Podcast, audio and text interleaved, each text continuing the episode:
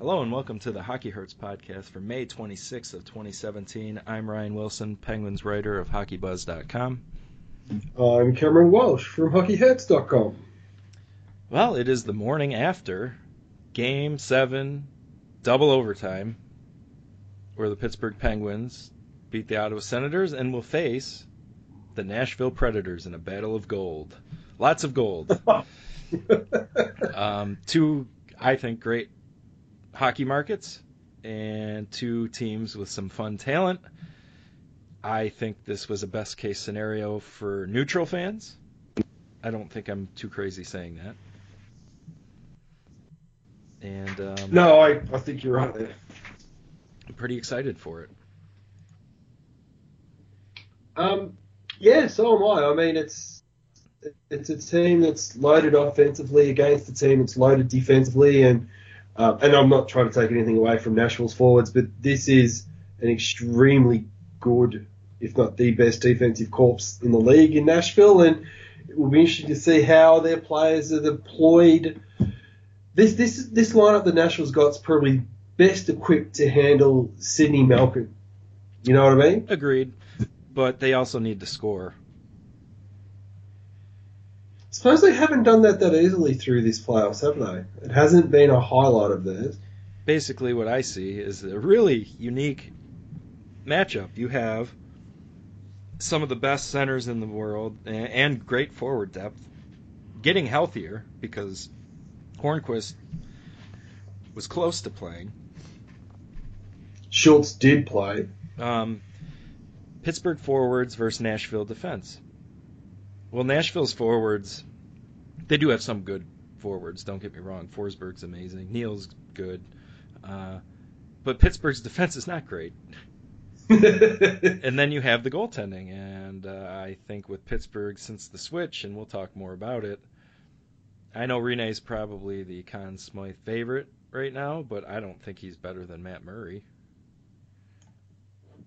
it's so it's an intriguing matchup, and it should be you, back and forth. Yeah, you could say that every year about the Stanley Cup.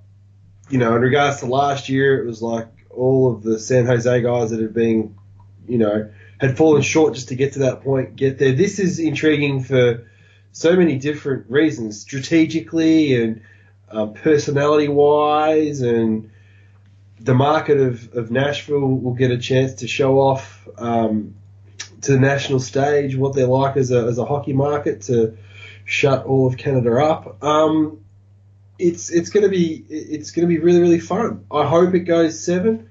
Not that my heart can probably handle seven games. I was watching this game seven at work on my phone whilst I was pretending to do my job. Um, but I missed Kunitz's first goal and I missed the overtime goal. All I saw was the team celebrating. I don't watch the games anyway, so what's. Smart ass. Um, how awesome is Erik Karlsson? yeah, I um, I don't have the talent with words enough to describe my admiration for his play. He's he's ridiculous. He's not a broken foot for crying out loud. You wouldn't know. No. He's the best player no. on the ice always. Yep. And um, in overtime, he took a two minute and thirty second shift, rested, and then took a minute and forty two second shift in the first overtime. The thing that's amazing about that is, I wonder how much of that he was skating at top speed, and that he wasn't in regards to how smart he is in regards to his uh, efficiency of movement. I mean, that's one of the things that, that was so awesome about Nick Lidstrom was he could go out there and have shifts like that, but you never saw him look as though he was working overly hard. He was just always in the right spot, and Karlsson has that in him. But then it's when he when they get the puck and he knows he can go, he is gone, and it's amazing how quickly he can transition from being um, in his defensive zone to busting up the ice with the puck or on that off wing, flying down the ice to try and create a three on two or a four on three or something like that. I um I think if Ottawa wins that game, he's the Conn Smythe favorite, win or lose, the final. Oh yeah, yeah. Can't, That's how good he was. Yeah, no, I mean, that first yeah. goal. I can't tell you how clever and just deceiving that pass was to Mark Stone because he has all the mannerisms of I'm curling and I'm going to curl and drag this puck to get a shot through, but mid curl he just pushes it slightly um, flicks you know the blade to just get it into an open spot. Um, that is high end. Um, the casual fan, unless you play, it's tough to really understand how ridiculous that pass was, because he makes it look so easy. well, that that pass is the only reason that Murray wasn't on his post. Like, get out of here with that.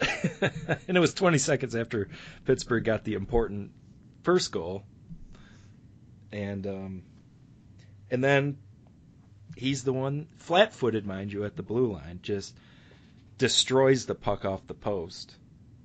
Like Yeah. that was a complete bomb that you would expect somebody skating with full speed across the blue line wind up and take one. Nope, just getting a pass from down in the corner. I'm flat-footed. I'm just gonna rip the shit out of this thing.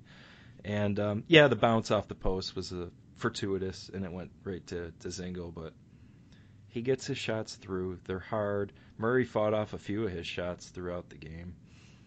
Um, yeah, I'm gonna miss not seeing him play for the rest of the way, but I, I, ultimately I think I'm content. uh, yeah, I mean, let's look at it. You've got Subban, Josi, Ekholm.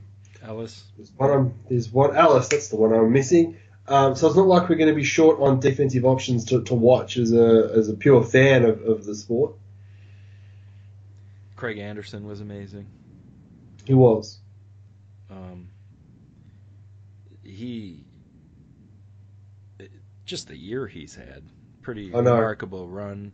The Clark MacArthur story's awesome. Ottawa had a lot of good stories. It's just um, not aesthetically pleasing to watch. I mean, Clark himself said we're going to bore the fans out of the arena in Game Seven, and um, you know Ottawa played a game that was fit that script for a while. Low event hockey for a little bit, and keeping that score down for as long as they did. And for they found a way when Pittsburgh got a goal, they got it right back. If you were Ottawa and you were told you were going to end up in overtime in Game Seven away, you'll take that coin flip every day of the week from the, at the start of the year. And I think even with Pittsburgh being considered like betting wise a favorite, I think if you told them or at least told me before the playoffs, hey, they're going to be an overtime game 7 Eastern Conference. I'm taking that. No Letang, are you shitting me? Oh, Yeah, no, no, no. I think you look both at the way teams that- for different reasons are in the same boat with that.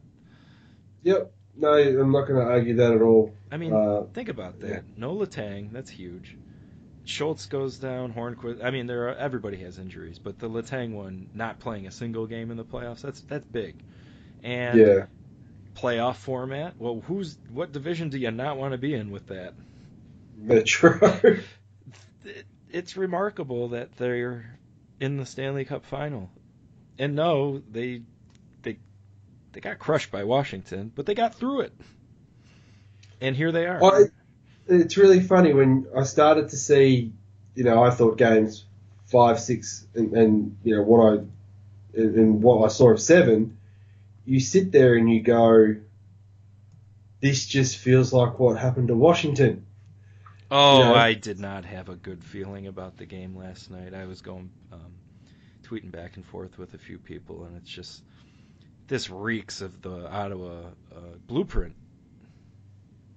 Yep. It was it was uncomfortable because some of those bounces that did not go in for Pittsburgh were ridiculous, especially some of the Kessel ones in the first overtime, and Malkin uh, off his foot hit the post w- with no kicking motion. And you're just like, yeah, the table's set for this stupid ass goal. Bounce off I- someone's rear end. I'm at work and my, the guy I work who sits next to me gets there and goes, "You okay?" I said, "No. It looks like we're about to get halacked." And he's like, "What do you mean?" I said, "Oh, 2010, Guiley just destroyed two teams that they, his team should never have beaten. And it, that's the way it felt like with Anderson. He was pretty much getting to everything that he should have. Even those loose pucks that started bobbling around, he managed to find them and cover them up. And, you know, you could. I, I think the difference for this Pittsburgh team as opposed to that 2010 team, ignore the guy in net at the other end. Uh, this team's mature enough not to get frustrated by the chances. They just seem to, yep, no worries, go to the next play, try and do it again. So it was just, it was nerve wracking to watch. Like I've got, I've got to watch to the end of the third, and I've missed the uh, first overtime. I had to skip to the the second overtime just so I could get enough in to discuss all of this today. So. And there was first overtime was eventful, so when I'll we get back discuss that, I'll uh, help you out on that. But um, you know, right out of the gate, Sid looked great. He's buzzing. Weird though, he only played like six minutes a period. I thought that was strange. why would you not ride your horses? You know, game seven. That's a You don't Sullivan, finish the game Sullivan down. Usually tries to manage those minutes that way. That's that's been the way um, he's done it. And it's worked. I would do things slightly. I, I here I am. It, it has worked, but um, That's the problem. he he did do some nice things last night within the game. He's he he doesn't usually change the lines frequently. Like Bylsma used to throw it in a blender once in a while. He noticed that um, Sheary and Kunitz were having great games. That was the fourth line with Cullen. They got promoted to Sid's line. And what was what was great was that even though Guentzel went down the lineup, he still had some grade A chances and set up a couple of grade A chances as well. So it's not like he dropped his bundle and was like all mopey about it. So, um, but yeah, that's not a bad read from a coach to to see that Sheary was flying and, And, uh, and looks like he's got. And Kunitz. Yeah. looks like uh, Sheary's got his hands back. So whatever was ailing him Maybe it was previously, thing. yeah, They But, um, alluded a little bit to that, but I don't like to highlight that stuff. I don't. I don't talk to them. I can't know for sure. Uh, um, Kunitz looked like 09 Kunitz. Kunitz looked like the Kunitz that you and I have always liked. He just could finish a little bit better than he has in the last hundred days. Well, the the Kunitz thing, he's taken a lot of unwarranted criticism the last couple of years. Yep. I I do think he legitimately fell off the table at the halfway point this year, where the criticism was actually legit. He Yeah. hasn't he has he hasn't scored in 35 games until last night, just for kind of a perspective.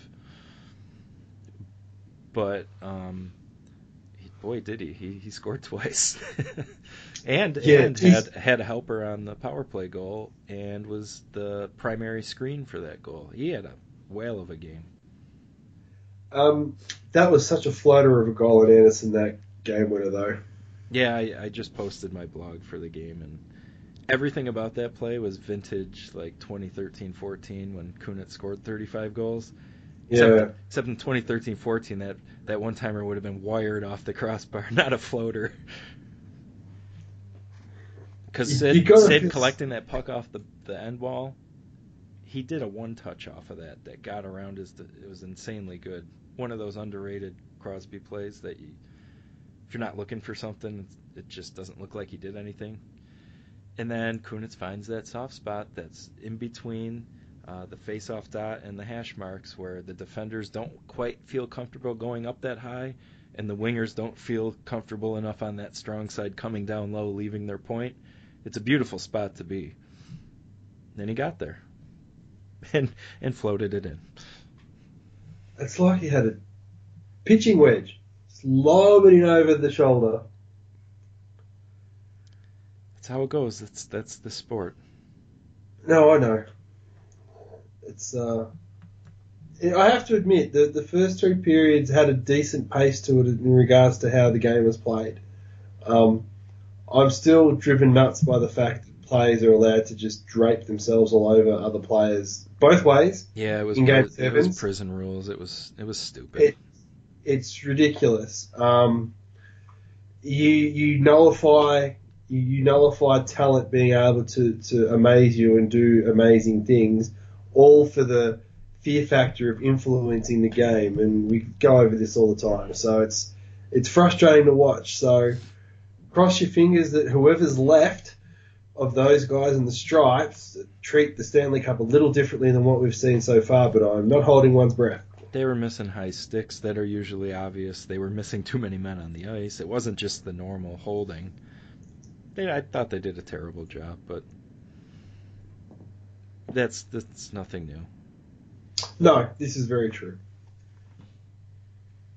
It is what it is, and I hate saying it on this topic. So, a lot of Anaheim players were playing with busted shoulders. Still wasn't enough. Well, there was enough for the Predators to sneak their way through. Yeah, Vatanen and Lindholm are going to be out six months apiece. Right? Something. I think there? so. Well, someone's six, the other one might be four. One's got a really bad one. I just can't remember which which one it is. Yeah, that's. um I thought they played pretty good in that game six too, Yeah. Yep. and I guess that's the. That's the thing. Pittsburgh first series didn't really control play at all, but Columbus doesn't have the talent, or as much talent as Pittsburgh. Well, goalie also played sub sub sub par. Um, Washington did play really well, and the sport of hockey did its thing, and they got through that. The Ottawa series, Pittsburgh started to progressively play better and better and better, and I think heading into the Stanley Cup final, they'll be the healthiest they've been. And if you watch what the Ducks did to Nashville in Game Six, post Johansen, there's reason for optimism for Pittsburgh, even against Nashville now, that I wouldn't have had maybe if Johansen was healthy. Because even if they do get That's a back, big loss. That's a big loss. It is. It is. No matter what you say about Johansen, you still have to treat him as a number. I think he is a number one center, but you, you do have to treat him as a number one center and, and show him that that respect. It, it's a little bit easier that you don't have someone like that out there now that you have to worry about. Even Mike Fisher, who cares? Okay, go up against Sid. Go up No. against Gino. Good luck. Yep. I know, I know. And this this is where this is where this matchup becomes so fascinating now. Not that you, you want to see like it'd be great if both teams had their full complement of players and they could pick and choose, but even if they were f- fully stocked, it would still be a fascinating um, contrast and battle of different rosters. Not so much different styles for me, but more so just the way the teams are constructed. Their, their strengths are polar opposites in regards to where they lie uh, on the roster. Yeah, and I kind of wrote about that last year with San Jose, was a little bit, and but it wasn't to this extreme. Like I thought Pittsburgh had better forward depth, San Jose had better defense depth, and the goalies were both playing well. But th- this is this even takes it more to that extreme. So Well, Nashville's best players are on their back end. Like I, I would put, I would put Ellis, Subban, Forsberg, really. Reel off another couple of defensemen, then you could go Johansen. And, and you look at Pittsburgh, and it's basically Crosby, Malkin, Kessel, Guentzel, Schultz. Like these are the active. Sheary might be uh, Yeah, back. said- That's so you- huge. you- Him rising from the dead is huge. so if you look at the way the two rosters balance out, it, it's like all the all the top end high quality skill for Pittsburgh is on their front end, and for Nashville it's on their back end. So it, it's going to be fascinating to see whether this this series goes according to home ice due to matchups, or whether it's done what Pittsburgh have had all through their playoff run, which is just a mishmash of wins and losses the whole way through. I mean, I know Colton Sissons is clearly a hero of Game Seven. uh, with the, with the hat trick. But one, he's not going to shoot against Jonathan Bernier, you know. And Yep. I'm looking at regular season and 0.83 points per 60 in 58 games. So, what is he? Their number one center right now? And that's where it starts to hurt, doesn't it? I think so. Is is the is the assumption that Fish is done as well, or is it just no, I think he's working his way back. He hasn't been Yeah. cleared yet, but I think you'll see him in the series at some point. Yeah. And then you got the That's- old uh, Swedish battle. Old Forsberg versus New Forsberg and Arvidsson, which will, I think Patric Hornqvist will be back by Monday. So, yeah, I'm still in disbelief over this. so am I. Oh, it's I I it's it's really funny. You can get there and, and talk about you know the the skaters that are on the ice, but um, Pekka Rinne has slowly started to come back down to normal Pekka Rinne numbers. If you have a look at series to series, that could get concerning for the Predators because Pittsburgh are the most talented shooters as a group total that Rinne will have to face. I'm not a big fan of well Rinne's career versus Pittsburgh, but um, No, I saw that. I- I- yeah, he's in the 800s, and let's be honest, some of the better shooters are carrying over. They're still there. And, Yeah. Um, that could be a problem. Yep. Um, I do wonder whether this just comes down to who gets the best medium to high, the most volume of medium to high danger chances will win this. well, I mean, that's usually the case. Most times. Because you, you'd back Murray over Rinne right now, wouldn't you? Yeah, there's very few I'd take over Murray, to be honest. I mean, he's not the best. I'm not saying that. But his Ottawa series was remarkably awesome for being off for weeks. I know. So game three comes in right at the beginning when Fleury just crumbles. 950 in game three, 923 in game four, shutout game five, 933 game six in a losing cause, 931 last night. Overall 946 since he's come in. All situations, not not even strength, all situations. His consistency is amazing. And that's what I want. Yeah, I know, and it's it's it, it becomes more and more valuable the deeper and deeper you go into a playoff run because the team knows what they're going to get in front of them. I don't think he. Last night I'm watching the first overtime.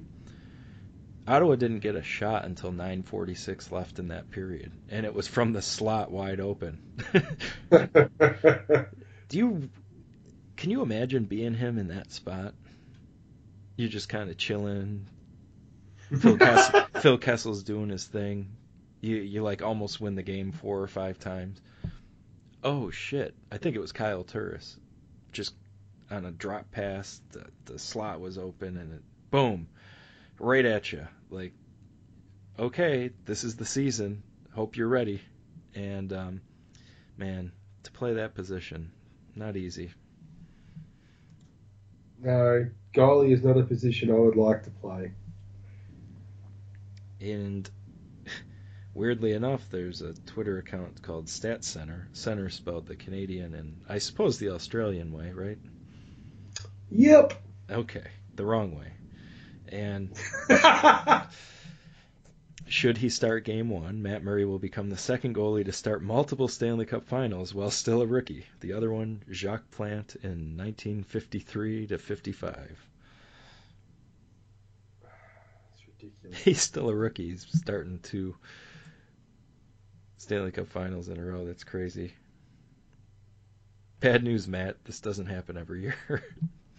So the thing that I find uh, amusing is that the guy that if Pittsburgh go far enough through and win the whole thing, he still won't have the most amount of wins out of the pair of them to win it. It'll be nine. It'll be nine seven. Fleury had nine, right? Yeah. And you just you sit there sort Fleury did, did a great job. He held it He- down, did. um, bought time. The coach went with him until he didn't have a great outing, and Murray is the starter of this team. And when that door opened, like it or lump it, um, for people that want Fleury, and that he's not the starter, and clearly there's plenty of evidence to back that up, even in the most recent small sample. I think um, Oh, the thing that the thing that frustrates me is that um, I think PensBurgh had a tweet just now. Um, the last 310 minutes, both goalies have played. It, it ended up working out that that way. Um, Murray 310, Fleury 315. Murray's 946 and Fleury's 903. So like, come on. and you have a look at how Fleury got to that 903. Couple of ridiculously good games and a couple of punishing ones. Just give me the steady dude. Yep. Always. F- Penguins got really fortunate that Fleury had his good his his Dr. Jekyll on and not Mr. Hyde um, in Yeah, the Washington the series, and that's great. month, yeah. But um, you know, unfortunately, his last outing, hypothetically, would be that that dud.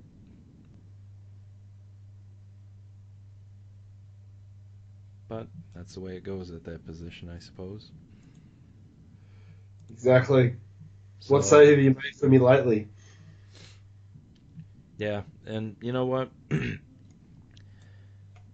got Sullivan. Uh, I don't know how many coaches would make the move back to Murray. I think it was obvious. It's just that the way this sport goes, it, it isn't obvious to a lot of people.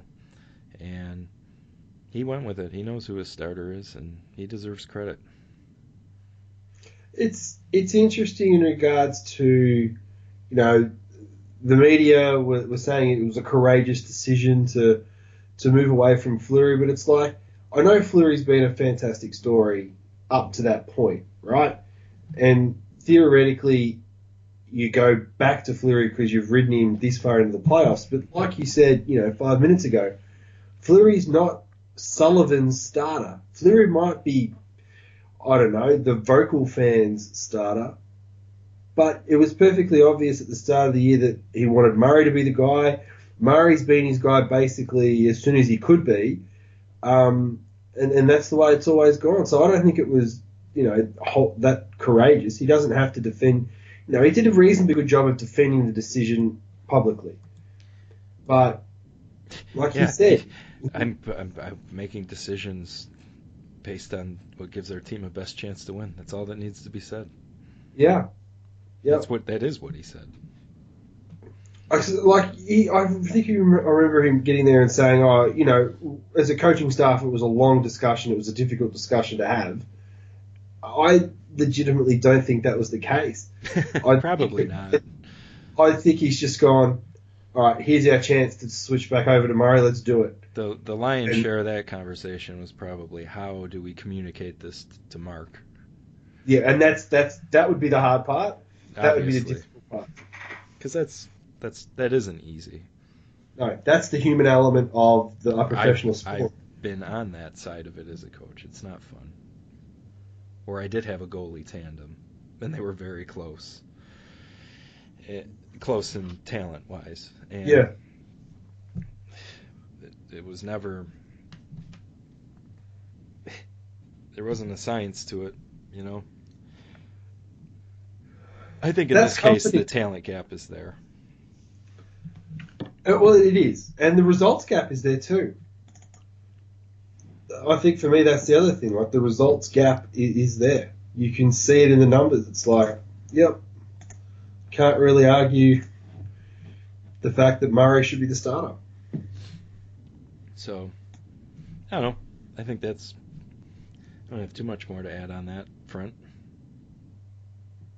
We'll we'll deal with the expansion stuff uh, in a in a bit.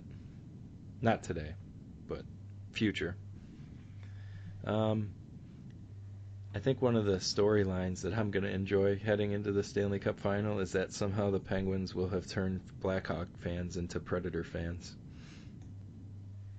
Uh, well, there's a couple of legacies on the line here, and a couple of those legacies aren't even playing. Oh, those Toews narratives. Yeah. Everything was team based success. Oh, what if the Penguins tie them in cups? Then magically we go to the tiebreaker that Crosby and Malkin are way better. oh, it's going to be great. Yeah, it's it is one of those things where I I want it to sort of happen because, well, yeah, it just blows all of that garbage out of the water. And like like you've said on the podcast before, Jonathan Toews is a good player in his own right. It's not his fault the media have made out that he is greater than he is. You know, that's that's it's not a um, it's not to diminish what Toews has done. It's the fact that people have over exaggerated what Toews is as a player. But that whole argument is three cups. Well, How's that go? exactly. Um, and then, you know, let's be honest, Malkin's leading the, the Conn Smythe push, leading the playoffs in points. If he gets a second one, he's in very rare company. he is, but he's still not one of the hundred greatest players. 101. Actually, the Penguins Twitter account threw that out there. I was I was proud of him for that one. So, you know, it's not even a Crosby Toews argument at that point. Malkin is better than him, but nobody, you know, tries to die on that hill. well, it's it's funny. It's the Ovechkin Crosby thing as well. Malkin always seems to be the odd one out in amongst it, and I think he loves that fact. Just let Sid do all of that stuff, and I'll go ahead and just win another Conn Smythe. Right? I mean, he's he's the favorite for that team, right? I, I would think so. I mean, unless Sid passes him in points, which would mean he's had a blowout series. If Yes. Sid passes him in points, I can't see how that they lose to the Predators. No, that's that's kind of my point. Like it, it's you get there and go, if the Predators win and Malkin manages to get to 30 points, which would be one of how many seasons has, has the leading scorer of the NHL got to 30 points in a playoff run? Gino and Sid did it back in 09. I think those are the last two. Yeah, so they were 08 and 09. Um, they they did that. Um, you know, kind of speaking of going back to um, that that team in that era, early parts of the Crosby Malkin era. Penguins are the first team since then to go to back-to-back finals. Uh, Detroit also part of that because they it was a rematch. yeah, Chicago for all their great teams, LA for all their great teams. They flip-flopped going to the finals. This is new. No one's it's not easy. It just goes to show what a marvelous run it's been to have the luck fall your way to get there. Because this team's Yeah, not better than some of these other teams that failed to get back to back. no, not this particular one. No. And and this isn't a product of a cakewalk. Uh, oh well, they the the bracket fell their way. Uh, no, it fucking didn't. and I find it super impressive to go back to back and to win back to back titles. It hasn't happened since the Red Wings of 97 98. I thought they were 96, 97. But you're right. 96 was Colorado, Uwe Krupp Was, overtime. yeah. 96 Cam. Yeah, I, was know, having I know. flashbacks of '96 last night. Yeah, so was I. Fucking Florida, fucking Panthers. Their dog shit, prison rule, clutch and grab horse shit. so this is this is the thing. This you know how you, you like we were lamenting the fact that Johansen's not playing and and you know Fisher's not not playing, so the the center depth of of the Predators is just torn to shreds. Right? I, I stand by this. This year's playoffs have had more players playing through injury or not being able to play because of injury, purely because of the amount of garbage everybody's having to skate through. And it's getting worse. I think Schultz played those... with broken ribs last night. Yeah. And, and I mean, that, that hit that gave him those broken ribs, that was interference. I'm sorry, that's interference every day of the week in the regular season. But it's the playoffs. No, it's not. And it only takes calling a couple of penalties at the start of a game for the players to either adjust or you just keep giving the power plays. Well, they they did give a, a slashing penalty to Scott Wilson, and it was a mild slash in the grand scheme of things. And I tweeted out that's absolutely the right call, despite NBC's yeah. attempt to vomit all over themselves every time they open their mouths on that broadcast, complaining about it. And that should be called. The problem, of course, as we come to find out, I think there were three power plays total that game, and there was just criminal stuff going on that goes uncalled. I get that part of it, but I'm not upset that that slash was called. I'm upset that two minutes later, Erik Karlsson can have his free hand over Sidney Crosby's shoulder and tugging on him, and that's not called. Or Marc Methot basically just gets a piggyback from Crosby every time Crosby goes down below the goal line. I know yeah, Crosby can handle it. Yeah, I know Crosby can handle it, but that's not the argument. The argument's not, oh, he can skate through it, don't call it. The argument is Methot's not good enough to allow Sid space without holding on to him. That's a penalty. Not last so, I just this is the thing. Like it happened the same way. Like Pittsburgh was, was doing the same sorts of things. It just takes away from the skill level of the teams, and players get you know tight groins, tight bodies, pull muscles, all those sorts of things that come from being dragged down all the time. And you get to the end, and it's like, who's left?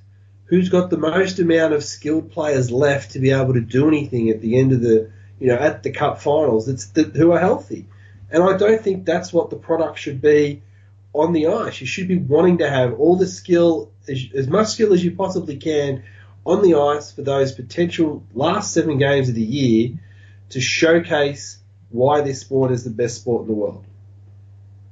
I'm excited for this matchup, but let's be honest. Cavs Warriors in the NBA is way better. Uh, it's really funny. You know, I've got a few NBA fans at work, and their complaint is the playoffs have been boring because you wait up, until now. leading to this, it's, leading it's, to this. Yeah, I. There are complaints about how the NBA star-based system. Uh, hockey, there's 18 skaters a night and they all play relatively comparable minutes. Where NBA, you got five starters and they play the lion's share of the game. Um, in basketball, throwing a ball is you're, you're you're always under more control than trying to pass a puck and bouncing and all that stuff. But their their talent shines through. Their best can be best. You're not given that chance in this league. That's the problem I have with the NHL. So yeah, I get it. Sometimes there's early rounds in basketball that you know it's not really worth watching. But as far as the finals go, I mean, it doesn't get much better than what the NBA's got this year. No, that's right. I mean, like, who, did Chicago win the West? Chicago. All right. So who? theoretically, Chicago who? Blackhawks. Yeah. Yeah, I think so. Yeah. So I mean, th- theoretically, if you look at it, if you actually valued the whole point of the regular season, Chicago and Washington should have made at least the conference finals. And the playoffs are not set up for that. And the way the playoffs are called are not set up for that. They're set up for upsets on the way through. I actually expected Nashville to get this far. You did. I expected Minnesota to knock them off. well, Jake Allen, Jesus. but I did pick Nashville to beat Chicago. Well, congratulations, Chicago, on um, being the number one seed. Here's Nashville. And that's not a hindsight thing. Going into that series, following the underlying numbers, you knew Chicago would have their hands full, more than a number one seed should. Yeah. Uh, well, we both know the solution to that, but It's false parity, I think, for me that frustrates me. There's no there's no great reward for going balls out to try and be the best team in the league because you just don't get that reward when it comes to the playoffs. I mean, you have a look at the Capitals over the last ten years. Their reward for their reward for being that great is always bumping into, you know, high quality teams earlier in the playoffs than they should. especially now. Yeah. Didn't always used to be this way. The year that they lost to Pittsburgh in 09, it wasn't because the playoff system was complete rubbish. That's just the way it fell. This No, year, this true. year it was a collision course from the get-go. You know, Yeah.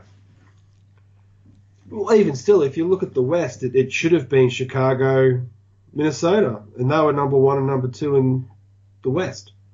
It's the same thing, basically. Yeah, the Pacific was rubbish. The Ducks wouldn't have been in the conference final if they were on the other side of that.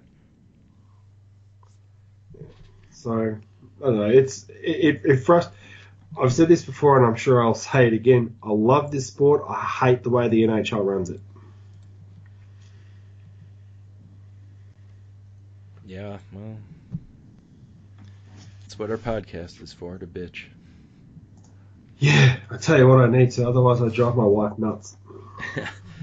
Something I don't bitch about, or I do. I did when the Predators won. Mike Fisher gets out there, Bill Daly's out there. What don't they do? Yeah, I don't understand that. Sid's touched it. They win every time he does. Well, Sid is a goofy, superstitious guy. Creature of habit. Like, he's into all that stuff. Whatever, that's his thing. He did not touch it the 08 final that they lost in And he six. said the and reason he touched it. Yep. So they won. Touch it again, they won. Touch it again. Touching it has no impact whatsoever. Uh, that's the whole No. point. Take the motherfucking trophy and go have fun and celebrate. It's a great accomplishment. Oh, well, the job's not done. Well, no fucking shit. That isn't lost on anybody. Get the fuck out of here with that lame ass take. Like, What's the point of if you can't enjoy it along the way? What's the point? Like, if you, act like a fucking human. if you can't if you can't enjoy it for that night and party hard within reason, so you can recover and get all right for game one. You you know I know you, you want to get to the Stanley Cup and win the bloody thing, but you, you've got to enjoy your successes. You've got to enjoy you're, your yeah, you're not victories. conceding Otherwise- that you're done trying. no. Like, oh man, can you believe the mindset of some of these people? Yeah, I know. I just yeah. What is stupid hockey tradition among many? But yeah, good for the Penguins that they lost in 08 because now they get to have fun when they win the. Um, Yeah. They bring it into the room. Who knows what they do with it, but who cares? You, you, you can see the smiles.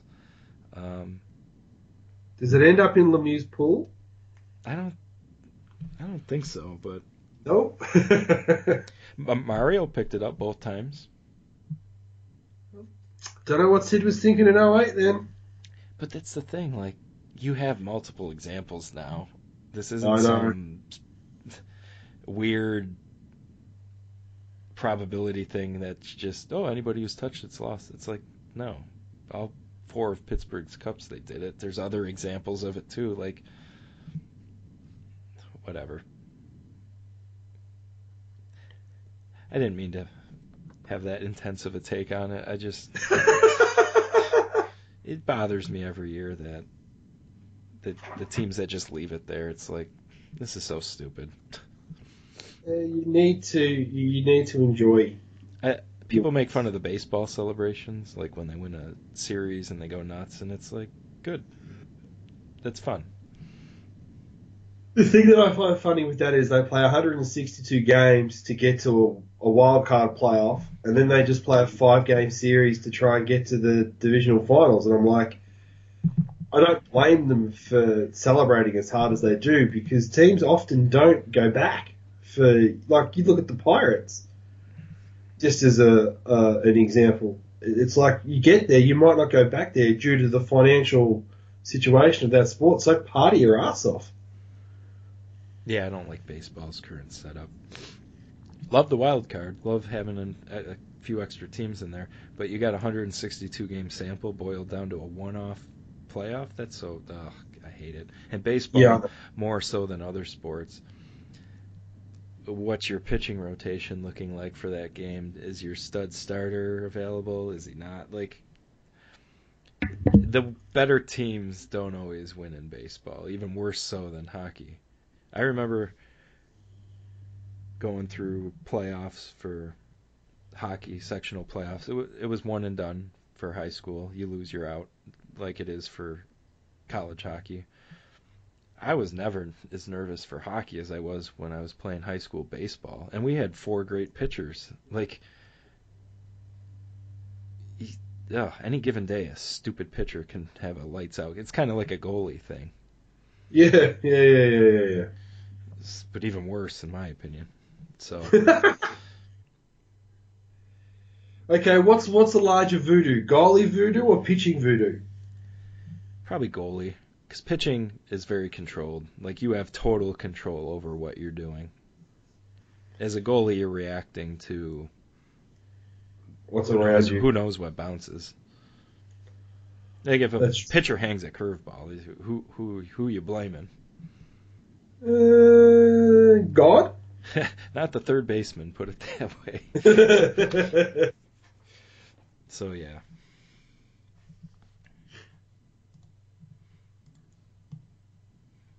Do you have a pick for game set for game seven? Do you have a pick for the cup? Do you want to lean gold, home style? gold.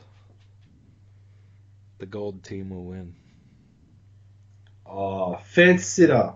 No, I'm, With that fence up your ass. as somebody who's been skeptical of this Penguins run, and I think I had plenty of evidence to be skeptical. I think they're playing better as we go, and I'm going to take Pittsburgh's forwards and Murray over Nashville's defense and Rinne. So, just on that last point you made in regards to they're playing better, right? So, they got outpossessed round one, round two. They won the possession. On a trapping team, they did well. Yeah, so they've they've won one round, right? They win the second round. It's a 50-50 split in regards to the way the possession things travelled, and they're definitely playing better in that regards than they have for quite some time. And they've So- they have not struggled at all generating scoring chances throughout. Now they may give up a lot, but they still generate quite a bit. So it's more high event hockey. It's not low And event I- like they're not generate they're losing the battle and they're not generating. It's either they're going to win straight out win the battle, and if they're going to lose the battle, it's going to be high event. Yeah. Yeah. So it's one of those things. I mean, I don't. They're not going to win the possession battle well enough in this series to have them get close to a 50% Corsi for the entire playoffs.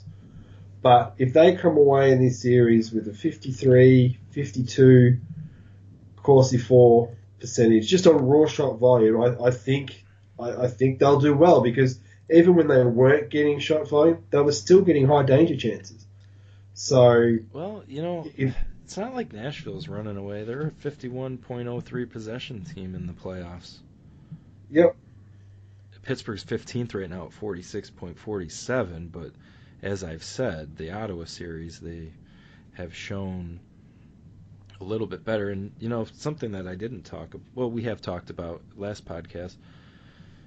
Pittsburgh's did a marvelous job of extending their offensive zones uh, time with the pinching, and they were doing a lot Yeah. of that last night. And Daley was especially good at it.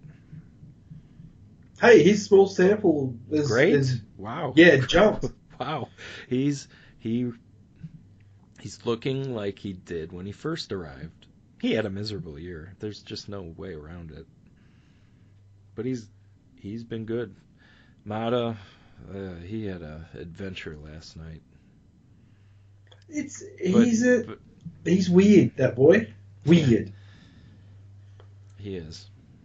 I don't know. I don't know whether he's going to be good value on that contract or whether he's going to need to be traded because of that contract. It's some games you look at and you go, okay, cool. Uh, you know, you know where I fall on that one.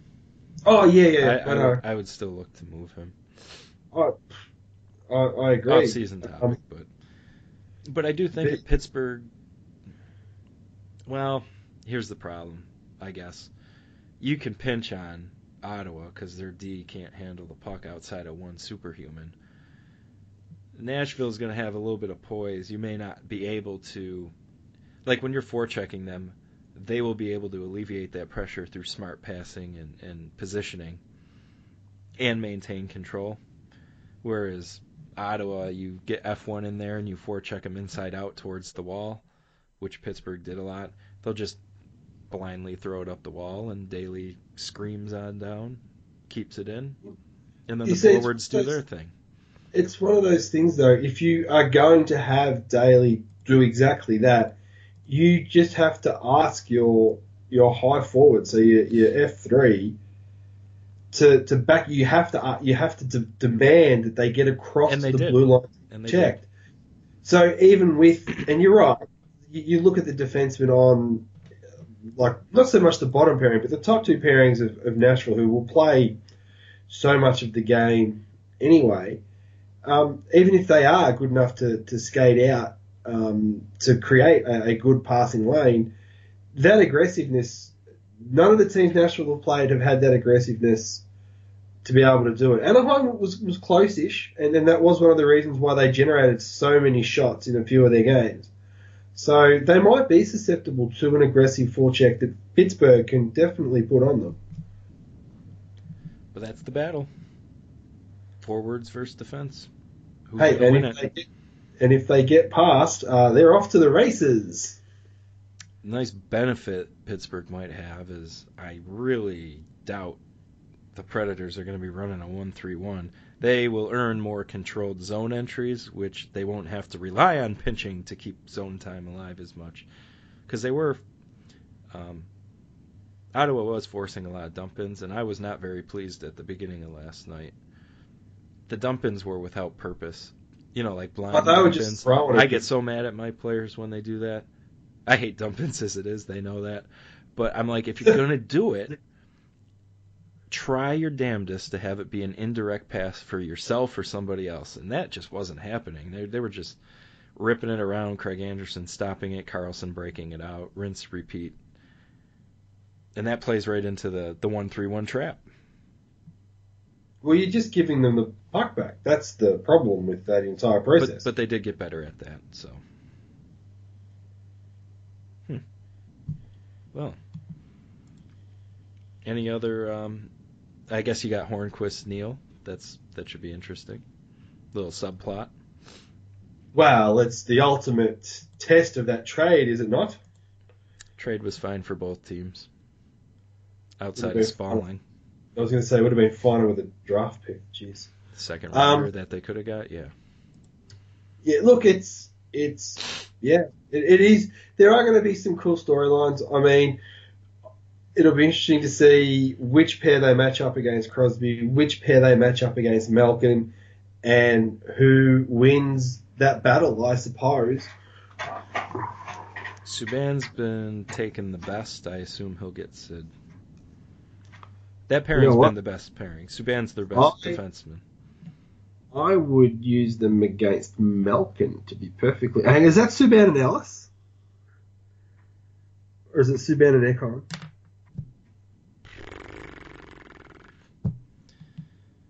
I honestly can't remember. Um, I don't know. I, I would- Corsica's been I offline for the last week and a half.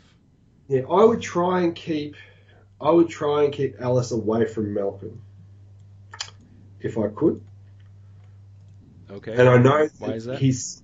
I know that Ellis's size hasn't affected him yet, but if there's anybody that could, it would be someone like Gino who could make the most of the size differential. Gino is going to beat up on everybody. I realise that, but if I'm Nashville, I don't want him beating up on Ellis. Ekholm Subban. Yeah, so I'd play those two against Malkin, and I'd play. I'm going to be honest with you. A little bit surprising here. So, Subban Ekholm, 53.93% so far. Well, mind you, this is the, the most recent information I can gather from Corsica because I think Manny was doing some site maintenance and had to take it off lately. Oh, that's right. Yeah. Um, so thank you, Manny, for putting this together. I'm not trying to criticize the site. Um, it's just that I don't have the most up to date information. But um, 53.93 is their possession, Ekholm and Subban. Ellis and Josi, 45.58, and they have not been getting the tougher matchups. It's Subban has been taking on the the Toews, the Getzlaf, and um, yeah, he's been given the harder Tarasenko. That pairing has been given the harder assignments. So that is the. You're right. Ellis and Malkin. Good luck. Yeah, I just I wouldn't I wouldn't do it. Well, it's it's really funny, you know, like I, I rate Ellis as a defender, but when you're not watching those games all the time, it's hard to get a feel of the stuff that Ellis is doing that's not the goal scoring that you can either be uh, happy with or a little concerned with, and that's the that's the tough one for me. It's, you, you have to watch the games. Like you can look at the numbers all you like, but you need to see what is it about those shifts that Ellis is taking that's having him be on the wrong side of, of the possession battle. And Well, isn't If he's that only- rich coming from the guy that didn't watch overtime? Mister, watch the game. it's off. Listen, you try watching games while you're at work, all right? I gotta write my blogs when I'm at work. Oh, you get to watch the games at night time. I was actually changing a poopy diaper during overtime one when Kessel was doing all that crazy stuff. Lucky you didn't get she, shit she was, everywhere, she was not, she was not thrilled with me.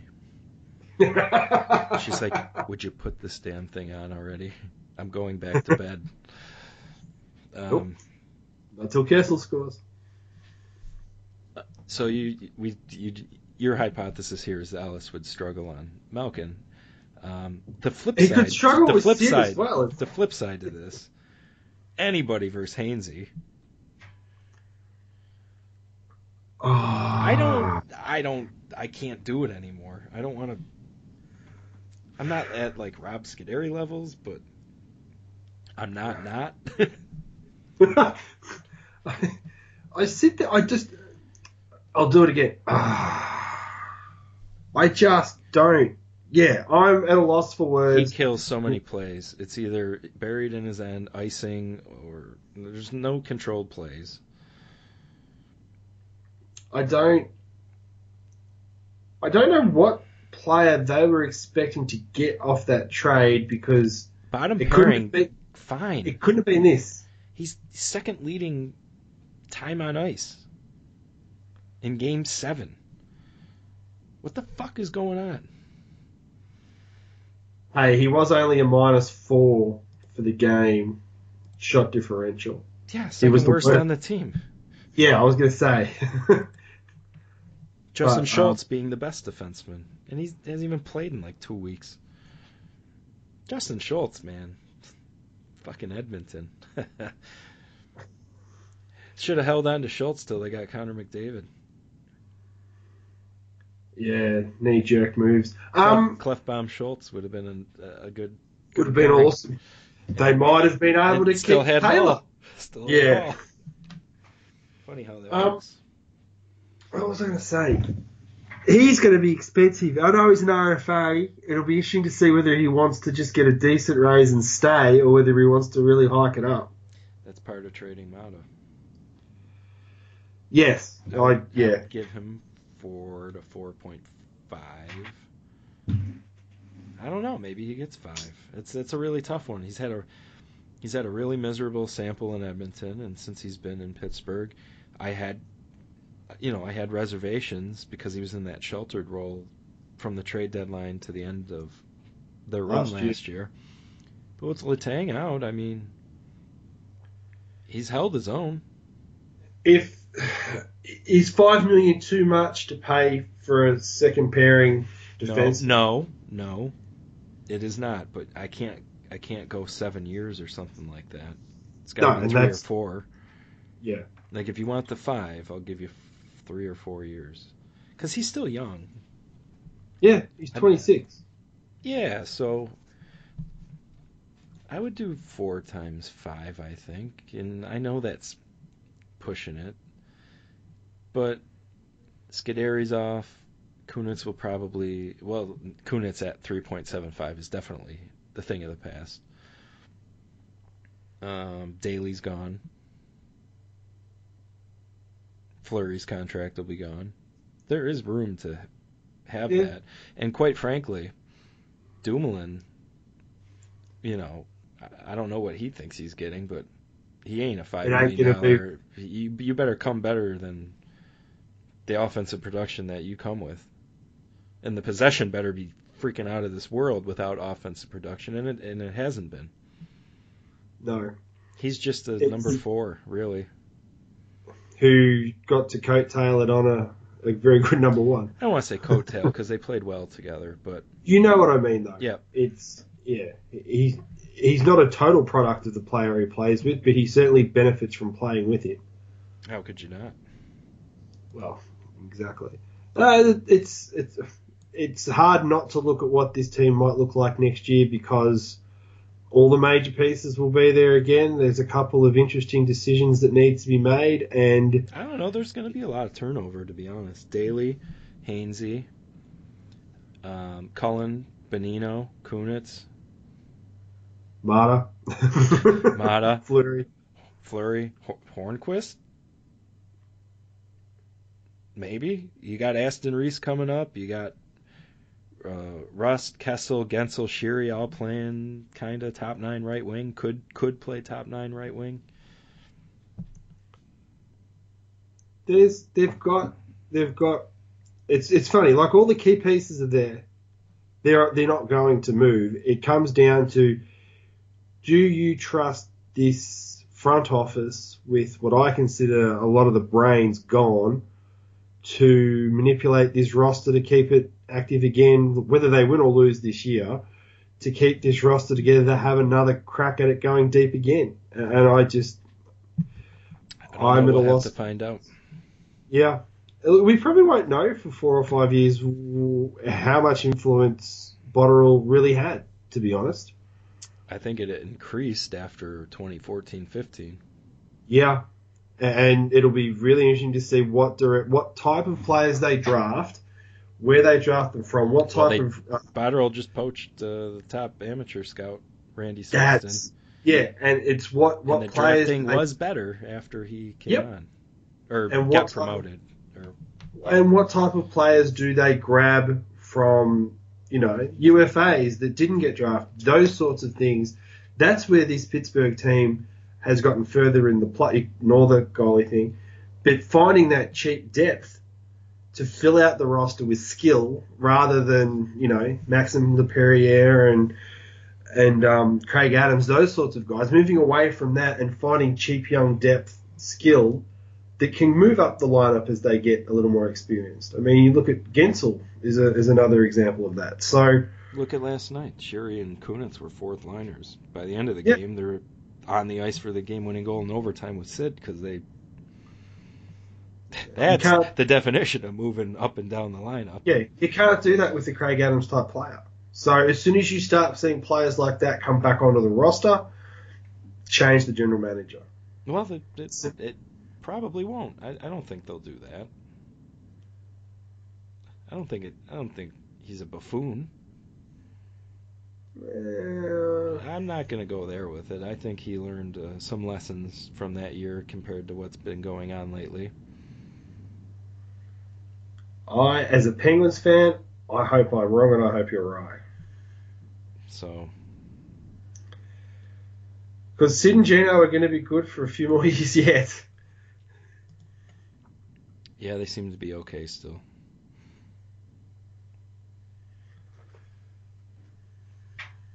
Anything else for this one? Nope. I think um, I think we've exhausted uh, our preview here. It's going to be fun talking about the actual games. The games will be Monday, Wednesday, and for fuck's sake, Saturday for some reason. I get one weekend game out of this entire set. I get one game I can watch, which is the Yeah, but you're in the future. You know who wins before we do. Yeah, but I can never gamble on them. it is stupid though, especially like Nashville and Pittsburgh's like a 90 minute flight. Yeah, the extra travel day in the middle there is just uh, a little baffling.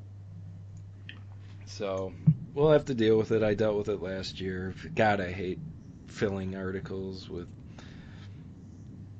like for some of the writers at the newspapers that they do the human interest stuff. They have access to the players. Like that, that's a perfect day, to filler days to do stuff like that. That's that's not what I do. so for me, No. it's like, what the fuck? How, what way can I not be a complete dickhead while criticizing Ron Hainsey today? Ah, don't even worry about it. Just do it. Nah, it gets old and tiring to say the same thing over again differently. Except for a certain third line center, I never got that. Never got old for me. I prided myself on finding different things for that one. Uh, must feel nice at times when you go, see, told ya. Yeah, the Murray thing. okay. Well, we won't ramble anymore. HockeyHurts.com. Patreon.com slash HockeyHurts. At Walshy66. At Hockey underscore Hurts. At Gunnerstaal, HockeyBuzz.com for Penguins articles. Not just Penguins, but um, Paul McCann does the Nashville blog. And um, there should be interesting stuff from from some of the writers heading into the expansion draft and stuff. So it's not not just for me. I mean, you know, not every writer is gonna you know tickle your fancy the right way. Um, but there's a, there's a lot of good talent there that you can come and visit and come for mine, stay for others. Is what I'm saying. There's a plug. You're welcome. Okay. Well, I don't know when the next uh, one of these will be. Maybe Tuesday after game one, maybe after game two. Your guess is as good as ours. We never know. We are so organized. All right. Enjoy the Stanley Cup final. Congratulations to both the Pittsburgh Penguins and Nashville Predators. Should be fun. Go Penguins!